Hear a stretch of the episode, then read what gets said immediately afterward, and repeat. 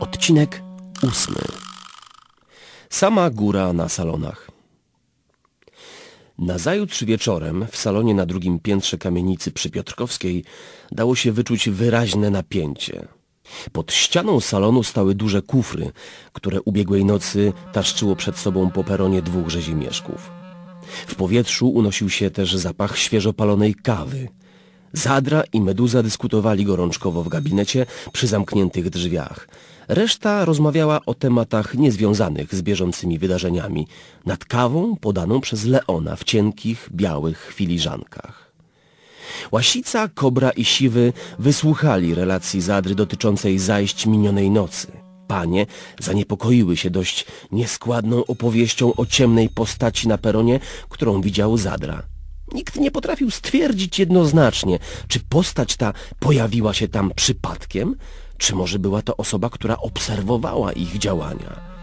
Nikt nic nie wiedział o przybyciu trzeciego gościa, więc zrzucili wszystko na karp przypadku i przewrażliwienia Zadry. Leon określił go wręcz jako typ histeryczny i płaczliwy, co rzecz jasna nie spotkało się z aprobatą towarzyszy, tylko na twarzy siwego wywołało lekki uśmiech ironii. Wtem drzwi gabinetu otworzyły się, do salonu weszli Meduza i Zadra. Opowiedzieliśmy Państwu o gościach, których podjęliśmy wczoraj na stacji, rzekł po chwili ciszy i skupienia Meduza. Gości tych ze względu na Sokoła, który nie toleruje tłumów, nie przyjęliśmy tu. Przewieźliśmy ich do hotelu kilka przecznic stąd. Do Grandu? zapytała, odstawiając filiżankę i zaciskając wargi pani Andrzejewska. Nie, łasiczko. Z szacunkiem i nonszalanckim uśmiechem zwrócił się do niej Meduza. Do Klukasa, przy Cegielnianej, odparł. Grand jest w czasach obecnych wciąż funkcjonującym hotelem. A czy ów Klukas to nie aby Speluna? Nie ukrywała dezaprobaty Andrzejewska. Nie ma to znaczenia, rzekł. Prawdopodobnie nie pozostaną w mieście długo, a nie chcieliśmy ryzykować przebywania wszystkich nas w jednej lokalizacji. Wyrecytował jakby wyuczony tekst. Z Leonem wel Urwisem zaraz po nich pójdziemy. Państwa poproszę natomiast o przygotowanie się do rozmowy z gośćmi. Sokół jest wtajemniczony we wszystkie działania do 53 roku, natomiast kolejarz ma poważne zaległości, ale i to postara się nadrobić sam i opowiedzieć Państwu nieco więcej o sobie. To mówiąc, przywdział cienką welurową kurtkę i brunatny skórzany kaszkiet. Leon poprawił prążkowaną marynarkę, zaciągnął musztardowy krawat pod szyję i gładko zaczesał włosy na brylantynę podkradzioną ze stolika nocnego zadry. Wyszli przed bramę. Przyjrzeli się trotuarowi, czy ten zdołał wyschnąć po nocnej ulewie, czy może nadal klei buty. Przy ścianie stał podparty bicykl, który naprawiał starszy mężczyzna w za dużej, burej maciejówce a mały, może dziesięcioletni gazeciarz w szelkach podtrzymujących spodnie podał im egzemplarz gońca łódzkiego. Meduza instynktownie wsadził rękę do wewnętrznej kieszeni kurtki, wyciągnął papierośnicę, podpalił papierosa i resztę schował z powrotem. W tym samym czasie Zadra ubił tytoń w fajce i podpalił. Meduza rzucił tylko okiem na frontową stronę gazety, wziął ją od chłopca, złożył płachtę i wsadził do kieszeni kurtki. Szli w stronę nowego rynku. Minęli dzielną, po czym skręcili w prawo, w cegielnianą, gdzie było już całkiem ciemno ze względu na brak latarni. Doszedłszy bez słowa do hotelu, zauważyli przez okno, że Sokół i kolejarz siedzą w restauracji hotelu Klukas. Weszli do środka. Wewnątrz było pustawo i zacisznie. Kilku starszych jegomości gwarzyło smętnie. Wnętrze restauracji wykończone było w drewnie. W oknach wisiały śnieżno-białe grube firany, a na stołach leżały takie same obrusy. Różowa, pyzata kelnerka liczyła na pożółkłych kartkach kolumienki cyferek. Za ich plecami były wybudowane rzeźbione półki na butelki. Nad głową kołysał się raz po raz rzeźbiony żerandol z trzema mleczno-białymi szklanymi kloszami. W powietrzu unosił się zapach tytoniu.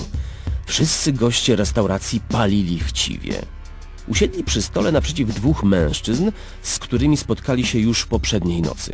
Przywitali się, a ich oczy rozjarzyły się z uznaniem. Kłęby dymu unosiły się nad stołem, zupełnie jak u Sachera, pomyślał Leon, rozglądając się po pomieszczeniu. Nie kazaliście na siebie długo czekać, zaczął żarliwie mężczyzna z garbatym, pokaźnym nosem, kończąc mocno ściętą jajecznicę. Czy na nas już czas? Tak, potwierdził krótko Meduza, bębniąc nerwowo palcami w blat stolika. Nie powinniśmy tutaj rozmawiać. Chodźmy więc, nie traćmy czasu, rzekł niepewnie kolejarz, poprawiając nieokiełznaną czuprynę, zupełnie jakby to miało sprawić, że będzie wyglądał schludniej. Zdjął z nosa binokle i schował je do kieszeni marynarki. Wszyscy wstali od stołu i skierowali się do wyjścia. Stanęli na rogu cegielnianej i widzewskiej, kiedy Sokół zorientował się, że nie zabrał z wieszaka kapelusza. Wrócił więc, rzucił okiem w puste miejsce po swoim nakryciu głowy i był już gotów wyjść, kiedy poczuł na sobie czyjś wzrok. Za nim, w odległości paru kroków, przystanęła szczupła, przygarbiona postać. Wtedy Sokół odwrócił się. Mężczyzna spojrzał mu w oczy, uśmiechnął się i podał czarny, sztywny kapelusz. Zapomniał pan, powiedział ochryple, po czym podniósł ze stolika ilustrowaną Republikę i jakby nie zauważając zmieszania Sokoła, wyszedł przez te same drzwi, przez które po chwili przeszedł Sokół. Dołączył do towarzyszy stojących na cegielnianej. Za jego plecami, za rogiem, rozległ się szum zapuszczanego motoru. Czy zwróciliście panowie uwagę na mężczyznę, który chwilę przede mną opuścił restaurację? Zapytał. Dziwny człowiek, bardzo ponury. Zaniepokoiłem się nieco. Nie, Sokole, na nikogo nie zwróciliśmy uwagi, odpowiedział Leon, a na jego twarzy zarysowała się ledwo zauważalna kpina. Dostaniesz do zespołu zadrę, będziecie mogli wspólnie siać panikę wokół i marszczyć brwi ze zmartwienia. Dobrze, idziemy już więc, poprosił wkładając kapelusz na głowę Sokół i jako pierwszy ruszył w stronę Piotrkowskiej. Po kwadransie byli już w salonie, gdzie czekali na nich pozostali. Leon z Zadrą przynieśli z gabinetu dwa puchate fotele dla gości, które ustawili pod oknem wychodzącym na ulicę. Po drugiej stronie Piotrkowskiej był skład kortu, wyrobów bawełnianych i tkalnia wełny. Stół powędrował pod ścianę, kanapa stanęła na środku pokoju, gdzie usiadły Kobra z Łasicą i Siwy, a Meduza, Urwis i Zadra zajęli miejsca na mniejszych fotelach stojących w pokoju. Grupa siedziała teraz niemal w kręgu. Kolejarz rozparł się w fotelu, założył wyjęte z kieszonki binokle i wcisnąwszy je na nos, spojrzał z nad nich na słuchaczy. Wszyscy byli skupieni na jego powolnych gestach. Zacznę od początku, żeby ułożyć wszystko, co o sobie wiemy, powiedział poważnie, wstając i prostując pierś kolejarz. I przedstawię się na wypadek, gdyby nie wszyscy mnie znali. Władysław Stanisław Raymond. To rzekłszy ukłonił się i nie tracąc ani minuty zaczął opowieść. Nie ulega wątpliwości, że jesteśmy tu e, razem, żeby dokończyć misję, która została nam jako organizacji powierzona. Wszystkich nas tu sprowadza jedno zdarzenie. Nikt jednak nie potrafi jeszcze określić jakie. I co teraz stanowi zagrożenie, czy ma cokolwiek wspólnego ze złem pierwotnym sprzed stu lat. To mówiąc, kolejarz zaplódł ręce za plecami i kontynuował. Jak wiemy, od początku XIX wieku uczeni z Prus, Rosji i Austrii pracowali nad ludzkim umysłem, w szczególności zaś nad modyfikowaniem i usuwaniem pamięci. Polska, znajdująca się pod zaborami, miała całkowicie zniknąć nawet ze wspomnień. W ciągu ponad 100 lat przeprowadzono tysiące badań i testów. W zakładach psychiatrycznych zamknięto setki osób ze złamaną psychiką po nieudanych eksperymentach. Grupa, która prowadziła badania przyjęła nazwę Requiem. W tym samym czasie powstało też wiele organizacji studenckich o charakterze opozycyjnym, działającym przeciwko Rekwiem, głównie w Warszawie, Wilnie, we Lwowie i Genewie. Jedną z nich była utworzona w 1817 roku w Warszawie nasza Pantakoina, prowadząca działalność literacką i propagująca samokształcenie. Podobnie we Lwowie działali filomaci i filareci. Sposób działalności wzorowano na lożach masońskich. Pantakoina została rozbita przez policję w 1822 roku po śledztwie prowadzonym przez Nowosilcowa, tropiącego tajne jednostki. Później działała ona pod zmienioną nazwą, ze zmienioną organizacją wewnętrzną. Przewodził jej wówczas Aleksander Fredro jako jeden z członków loży wolnomularskiej. Kiedy w 1839 roku przerwał działalność literacką, zajmował się wyłącznie sprawami organizacji. Do 1857 roku, kiedy wyjechał do Paryża, a zastąpił go syn Jan Aleksander Fredro. Zmarł w 1891 roku. Kierownictwo organizacji objął inny członek loży, Stefan Żeromski. Równolegle powstaje łódzki zakład psychiatryczny przy szosie aleksandrowskiej i tam rekwiem głównie prowadzi działanie pod przewodnictwem warszawskiego psychiatry Ludwika Krostojca. W 1909 funkcję przewodniczącego u nas przyjął Adam Struk, pseudonim Karat. Ostatni mason stojący na czele Pantakoiny. Również ostatni, który przewodził jej w podziemiu. Oddziały znajdowały się w Warszawie, Lwowie, Wilnie, Genewie i tu, w Łodzi. Natomiast sam Struk w czasie I wojny światowej w szeregach legionów Józefa Piłsudskiego walczył w stopniu wachmistrza sztabowego. Ja sam przybyłem do Łodzi w 1896 roku. Dokumentowałem działalność Rekwiem. Wynająłem nawet na ten czas mieszkanie na wschodniej 50. Teoretycznie natomiast, żeby nie wzbudzać podejrzeń, władz zbierałem materiały do ziemi obiecanej. W praktyce jednak próbowałem przeniknąć do struktur rekwiem.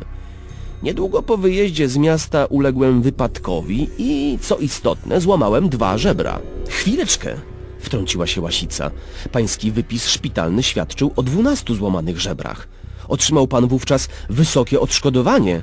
To pozwoliło panu rzucić pracę na kolei. Mówiła ze wzburzeniem, jakby oszustwo popełnione przez kolejarza było oślizgło zielone. Wiem, gdyż byłam w posiadaniu tejże dokumentacji.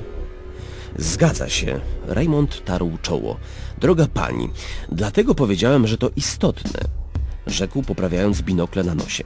Mało kto o tym wiedział, ale inny członek Pantakoiny, a zarazem człowiek silnie zaangażowany w politykę i ruchy narodowo-wyzwoleńcze, skłonił lekarza prowadzącego moje leczenie do sfałszowania orzeczenia i wpisania dwunastu złamanych żeber w opisie szpitalnym. Dzięki temu mogłem zająć się wyłącznie pracą w organizacji. Masz na myśli starego, prawda? Wtrącił ochryple, oparty o parapet Meduza. Owszem, powiedział. Stary sam przeprowadził się do Łodzi w 1899 roku, żeby przy wschodniej 19 prowadzić tajną drukarnię robotnika. To, że aresztowano go na początku następnego roku było dziełem przypadku, a to, że na długiej trafił w tym samym czasie do jednej celi z Krostojcem, było zrządzeniem losu. Niestety, Krostojc został zabrany z celi, zanim zdążyliśmy wydać wyrok. Zdołał zbiec z więziennego transportu. Zakończył zdanie kolejarz, widząc, że Urwis chce zabrać głos. Wówczas podjęto decyzję, by ciężar odpowiedzialności za działanie oddziałów lokalnych przerzucić na środowiska teatralne, potem zaś filmowe, rzekł Leon, wstając z miejsca. Odpalił papierosa, zmiętą paczkę podał Meduzie, który uczynił to samo. Środowisko teatralne było najmniej podejrzewane przez władze carskie, a przy okazji wielu podróży miało możliwości kontaktów i pracy na wielu frontach. Dlatego po wyjeździe z Łodzi Starego przybywają tu Tosiek i Zięba, czyli Stefan Jaracz i Aleksander Zelwerowicz. Kiedy powstała szkoła filmowa, przyjęła rolę centrali – Powiedział z niepasującą mu powagą Leon, strzepując popiół do kryształowej, ciężkiej popielniczki, stojącej na marmurowym stoliku przy oknie.